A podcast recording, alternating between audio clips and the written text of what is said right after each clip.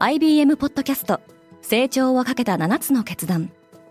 成長をかけた7つの決断とは今後3年間に世界を形作ると予想される7つのビジネストレンドについて IBM が何千ものクライアントとの対話に基づき提言をしたものです。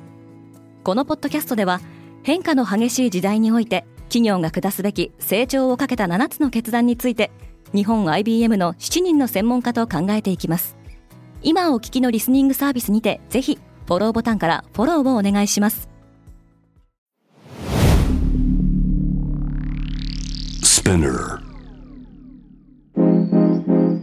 Good morning, ケリーアンです。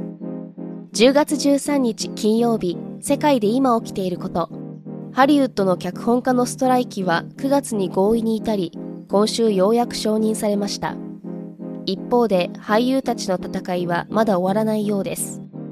このポッドキャストデイリーブリーフでは世界で今まさに報じられた最新のニュースをいち早く声でお届けします。ハリウッド俳優のストライキはまだ続く。全米映画俳優組合サグアフトラと全米映画テレビ制作者協会 AMPTP の交渉は11日決裂しました。脚本家組合が AMPTP と暫定合意したことを受けサガアフトラも交渉を再開していましたが俳優側が求める動画配信の収益配分に AMPTP が難色を示したことなどから折り合いがつきませんでした。長引くストの影響は業界全体に波及しており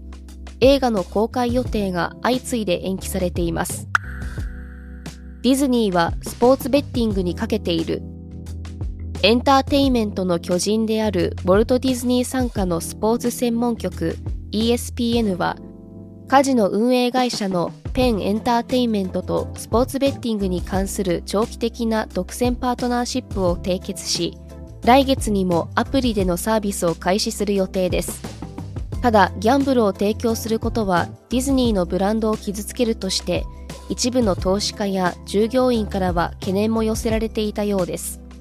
ウォール・ストリート・ジャーナルは ESPN がケーブルテレビ加入者の減少とスポーツ放映権料の高騰に苦しむ中ディズニー社内でスポーツベッティングへの進出に向けて慎重な議論が重ねられていた状況を報じています。ハマスは入念に攻撃を計画していた。イスラエルとイスラム組織ハマスの戦闘が続く中ウォール・ストリート・ジャーナルはハマスがイスラエルの軍事施設や侵入ルートについての詳細な地図を入手していたと報じています。アラビア語が記載された地図は攻撃現場やハマス戦闘員の遺体から回収されており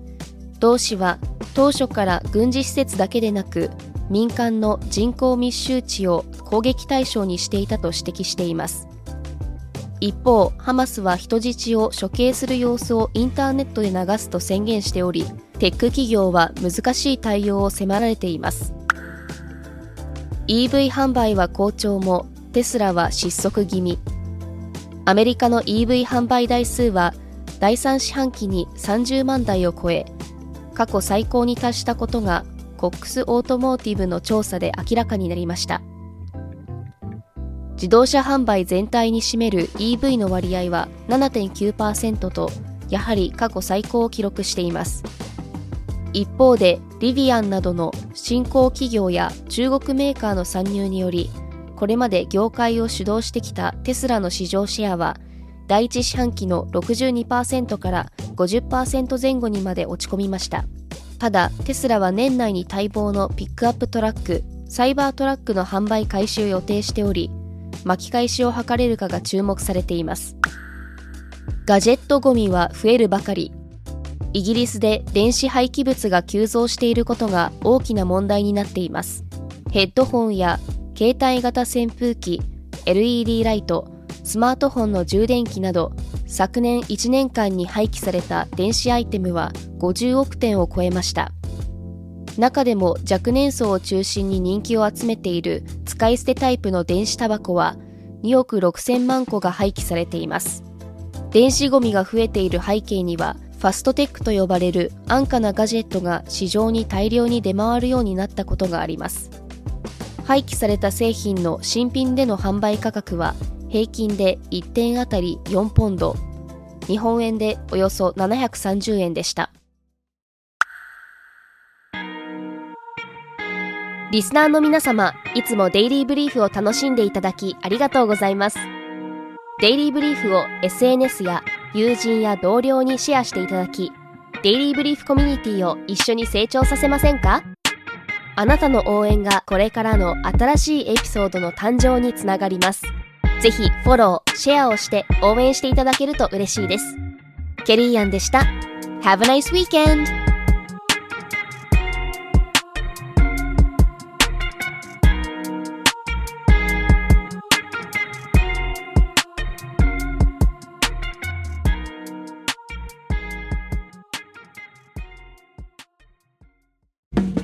リスナーの皆様より多くのリクエストをいただいている話題のニュースを深掘りしたエピソードを週末の有料版で配信中です。